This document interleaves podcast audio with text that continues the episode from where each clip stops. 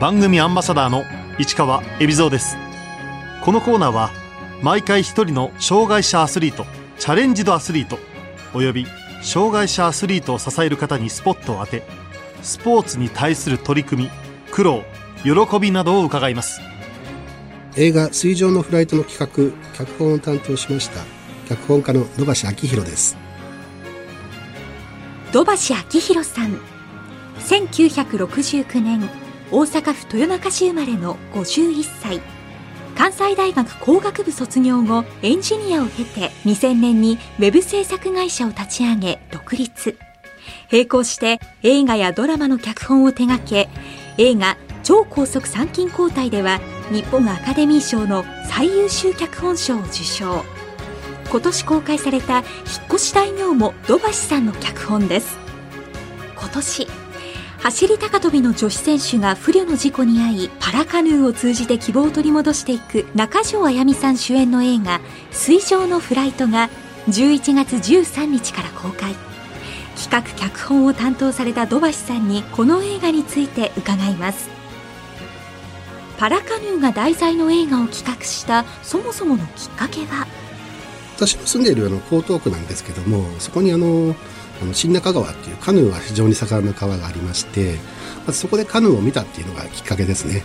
まあ僕あの釣りが趣味なんですけども釣りをしてると前にカヌーがピューッと走ってきましてあれなんだろうって思ってちょっと調べてみるとなんかあのパラカヌーをやってる人がいるということであカヌーってパラリンピックの種目なんだって気づいたことがそのまずとっかかりですね。映画の企画を進めるにあたり土橋さんはパラカヌーの選手たちと会い取材を進めるうち障害者スポーツに対する見方が大きく変わったそうです。取材して驚いたところが明るかったんですよねすごい話を聞くと。例えばそのヨーロッパとかではそのパラスポーツっていうのは立派なスポーツの一種であってスター選手もいっぱいいますしなんか億を稼いでる選手もいるみたいな話を聞きましてこれはすごいぞって。なんか全然なんか暗くないぞって。しかもなんか活躍してる人がいっぱいいるんだっていうことが分かってこれはすごいと思いましたね。もともとカヌーに興味があり自分も乗って慣れ親しんでいた土橋さん。健常者との垣根があまりないスポーツだということにも気づきました。まずカヌーに乗ると普通の健常者と違いがなくなると言いますか視線の高さも同じですし、まあ、漕いでる分には外から見ても分かりませんしで乗ってる方も自由に動けて水上はバリアフリーと言われてるんですけど楽しいと。スイスイ行けるっていうことがあってそこはやっぱりいいなと思いましたね。映画「水上のフライト」ヒロインはるかは走り高跳びでオリンピック出場を目指すものの交通事故で競技生命が絶たれてしまいます。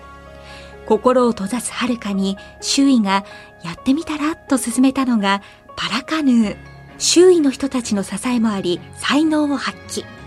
パラリンピック挑戦を決意します。そのはるか役を演じるのが若手人気女優の中条あやみさん。もともとやっぱり運動神経がすごいいい方で中条さんは。だからまあその練習もありますけど競技用カヌーっていうと乗ったらすぐ転覆しちゃうぐらいのバランスが難しいものなんですけども中条さんは割とスイスイと乗りこなしたということでこれはなんか運動神経的にもすごいキャストがハマってるなと思いました。この映画のストーリーは土橋さんがパラカヌーの選手たちに取材した実話にヒントを得ています。脚本する上で特に重視したポイントは？僕はあんまり暗く書きたくなくてなんかやっぱりそのポジティブなイメージで書きたかったんですね。ただあんまりそのリアルじゃなくなってしまうとそれはそれでなんか漫画っぽくなってしまうんでそこら辺は金重監督がすごいあのうまく手を入れていただいてやっていただきました。水上のフライトのヒロインはるかはパラカヌーに取り組んでいくうちに自分一人じゃない。苦しい時支えてくれる仲間がいるんだと気づきます。これが映画の重要なテーマとなっています。やっぱり落ち込んだ時ってなんか自分一人で立ち直るところもあるんですけどやっぱりこう手を差し伸べてくれたりする人がよく見れば周りにいっぱいいるんだということに気づくのが大事かなとか思ってますし、まあ、そういったところテーマは一つ映画の大事なところだなと思います。主人公はるかをサポートする義士総具士が登場しますが土橋さんは実際に技師総具士の会社にも取材しました。西の会社のあの川村というところにあのいろいろお話を聞きまして実際にあのパラアスリートの選手のカヌーの装具を作ってる方なんですけどやっぱりその足が不自由ということで踏ん張れない分だけ体を支えるシートが必要なんですね。そのシートがすごいですね。その最先端技術を使ったフィットするものでしてもうこれは日本の技術が一番進んでるんですけどその方に取材させていただきました。元エンジニアの経歴を持つ土橋さん。パラスポーツでもエンジニアの力が欠かせないことを知りますます興味を惹かれたそうです。やっぱりそのエンジニアと選手の協力っていうのは欠かせないものですし、まあ、通常オリンピックっていうのはやっぱり持って生まれた才能っていうのがかなりあのあの聞いてしまうんですけどもパラリンピックはそれだけじゃなくて周りのサポートとか息の呼吸が合ってるとかそういったことがすごい力になりますのでまあリレー的な競技と申しますかそういったところがやっぱり見どころですしどんな装具を使ってるんだろうとかその装具にどういう工夫が使われているんだろうっていうところがすごいあの見てて楽しいところですね。まあ材質もありますしその、まあ、体を支えるけどあんまり体を傷つけない作りになってるんですよね。だからその背中に痛みを感じない選手もおられますんでそのまま硬いものでやってるとやっぱり背中に褥瘡ができてしまうんですよねそういうそれを防ぎつつすごい微調整最適な角度で船を漕げるようにこう人間工学の粋を尽くしたような、ね、技師を作られていてねそこがやっぱりすごいなと思いましたね。パラカヌーの技術的な指導を担当したのは西明美さん。パラリンピック出場経験のある選手のコーチも担当された方です。すごい明るくて、その技術もしっかりしておられて、その方にコーチしてもらって、もともと運動し、中条さんは運動神経良かったんですけど、さらにこう、すごくあの速くなって、あの実際撮影を横で見てるとものすごく速くて、わあすごいなんかもうこれ競技出れるなっていう感じの、こう、コーチと練習がうまくいってるなと思いました。脚本執筆の上でも西コーチの話は大いに参考になりましたやっぱりその練習の仕方ですよね。バランスを取る練習のやり方とかはすごい参考にしましたし、まあ、あの、これ映画だけじゃなくて小説でも出てるんですけども、やはりどうやってその選手の体にフィットさせていくかというところをやっぱり取材して書かせていただいているので、そこはすごく参考になりました。今年開催された東京国際映画祭で水上のフライトは特別招待作品に選ばれ11月4日ワールドプレミア上映が行われました。反応はやっぱりすごく良かったものでしてあの私もすごく嬉しかったんですけども親子で見て感動したとか元気がもらえたとかなんかこう苦しいところから立ち直っていく主人公を見て元気づけられたとか何回でも見たいという方もおられて本当に嬉しかったですね。塞ぎ込んでいる方といいますか、まあ、やっぱり外に出られないというのはすごい人間にとってストレスですしあの気もちょっとめいってきてしまうんですけどもまずそのこの映画っていうのはすごい野外の青空とかね富士山の姿とかあの水の綺麗な水だとかそういう風景がいっぱい見られるっていうのがありますし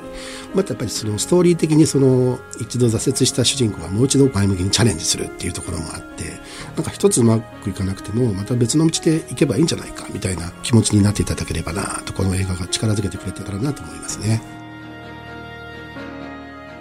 ヒロインはるかは走り高跳びができなくなった直後パラカヌーを勧められ初めは簡単に気持ちが切り替えられず激高。しかしパラカヌーに取り組むうちに新たな希望を見出します。僕も脚本業とかやってますけど脚本家を目指してコンクール買ったけど結局映像化されなかったとか いろいろ辛いところがあってそのなんか悔しがってる人っていうのをたくさん見てきたんですけどもやっぱりそのまあ悔しいけどもなんかまた違う土俵でね戦えるみたいなことがあってもいいなと思います。舞台挨拶にはスポーツ庁長官の室伏浩二さんも登壇。スポーツの素晴らしさが描かれていた映画と絶賛しました。主演の中条あやみさんもその言葉をいただけただけでもこの映画は金メダルですねとコメントしました。嬉しかったですねぱり僕あの他にもロードバイクの自転車もののストーリーとかも書いてるんですけどやっぱりスポーツものが好きでで加えてやっぱり室伏さんって僕らのやっぱり スターなんであちゃんとあのオリンピックで活躍すごい日本選手でできるんだっていう夢を与えてくれた方なんでそういった方からそのスポーツの、ね、素晴らしさが書かれていたって言われたらああよかったなと思いますしそうですね。やっぱりスポーツでいろいろね体を動かすことでどんどんねプラスに転化していってでまたその体が不自由な方でもね全然スポーツに参加できるっていう可能性も示せていると思いますのでそういったことが少しでも周知できればなと思います。撮影にあたり金重敦監督とは描き方についてたくさん議論を重ねたそうです。やっぱり誰が見ても感じるところがある映画にしたかったっていうのがありますので、まあ、やはり挫折ってその精神的な挫折もありますし何かで傷つくことっていうのは多少なりとも絶対あると思いますんでそこからどう立ち直るか、ね、一瞬そういう自分が嫌いになってしまうかもしれませんけどそこからどう立ち直っていくか自分を取り戻すかあとまあ周りの優しさに気づくかみたいなことを描けたんじゃないかなと思います。水上のフライトの主題歌は一人で生きていたならばスーパービーバーが書き下ろした映画のテーマに沿った曲です。この映画のストーリーに合うような曲を作っていただこうと思ってそれでまあいくつか作っていただいた中から選ばせていただいたんですけどもで実際その試写で見てあこれはいい曲だなと思いましたし実際スーパービーバーさんも最初メジャーに行って一回インディーズに行ってまたメジャーに戻ってくるみたいなことをされていましてなんというかいろんなところの場所で活躍されているっていうところが映画とちょっとリンクしてるかなと思いましたね。土橋さんはこの映画を特にどんな方に見てほしいと思っていますか？まずはその体の不自由な方がたくさんおられると思うんですけども、まあ、別にパラリンピックに出なくてもそのツーリング可能もできますし他にもまあ車椅子バスケだったりいろんな種目がある楽しめる。でそれを競技として見て楽しむ人がいるというまず可能性を感じていただけたらなと思いますよね。人生には絶対楽しいことがあるんだっていうのを気づくきっかけになればいいなと思いますし何かで続いた人でも立ち直るきっかけになればいいなと思って作りました。タイトルの「水上のフライト」に込めた意味は？カヌーそのパラカヌーは水上の F1 とか呼ばれたりあと水上のスワンとかって呼ばれていたりしてするんですよね。やっぱりフライト飛ぶというイメージがありますし何度でも立ち上がって飛んでいく不死鳥のようなイメージもちょっと込めてあります。水が透明なとこだとあれ？水がないんじゃないかな？飛んでるみたいだなって思うぐらいのシーンもありまして映画のモチーフとしてちょっと最初に感じたんでそういったイメージもあの着想の原点になっています。自然の中で撮影が行われたこの映画。ヒロインはるかがカヌーの練習をするシーンもたくさん出てきます。江東区のあの新中川っていうあの東京で唯一川の駅っていうところがあるんですけどもその周りとあとまああの富士五湖のあの元栖湖とか小事湖ですかね。そこら辺の湖を回って綺麗なところを撮りました。アウトドアの良さっていうのがよく伝わるんじゃないかなと思います。来年東京でパラリンピックが開催されます。国内でパラリンピックが行われるっていうことは、やっぱりその、体が不自由な方に対するバリアフリーの設備がすごい整備されるということなんですよね。で、障害を持った方に優しい設備っていうのは、一般の方にも優しい設備なんですよ。で、高齢者の方とか、子連れの方にもすごい優しい設備なんで、まあ日本はあの、高齢化社会だから、むしろね、高齢化社会における先進国として、いろんなバリアフリーのね、システムを生み出すチャンスがあると思うんですよね。そういった意味もありますし、やはりその世界中で勇気づけられる映像というのがたくさん出てくると思いますんで、やっぱりもうパラリンピックはぜひやってほしいなと思いますね。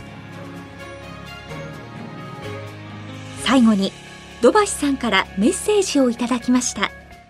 僕も元はエンジニアでしたけど今脚本家をやったりとか傷ついた人でも立ち直ることは必ずできるんだねいや外に出て楽しくやりましょうっていうことを伝えたいですね。はい。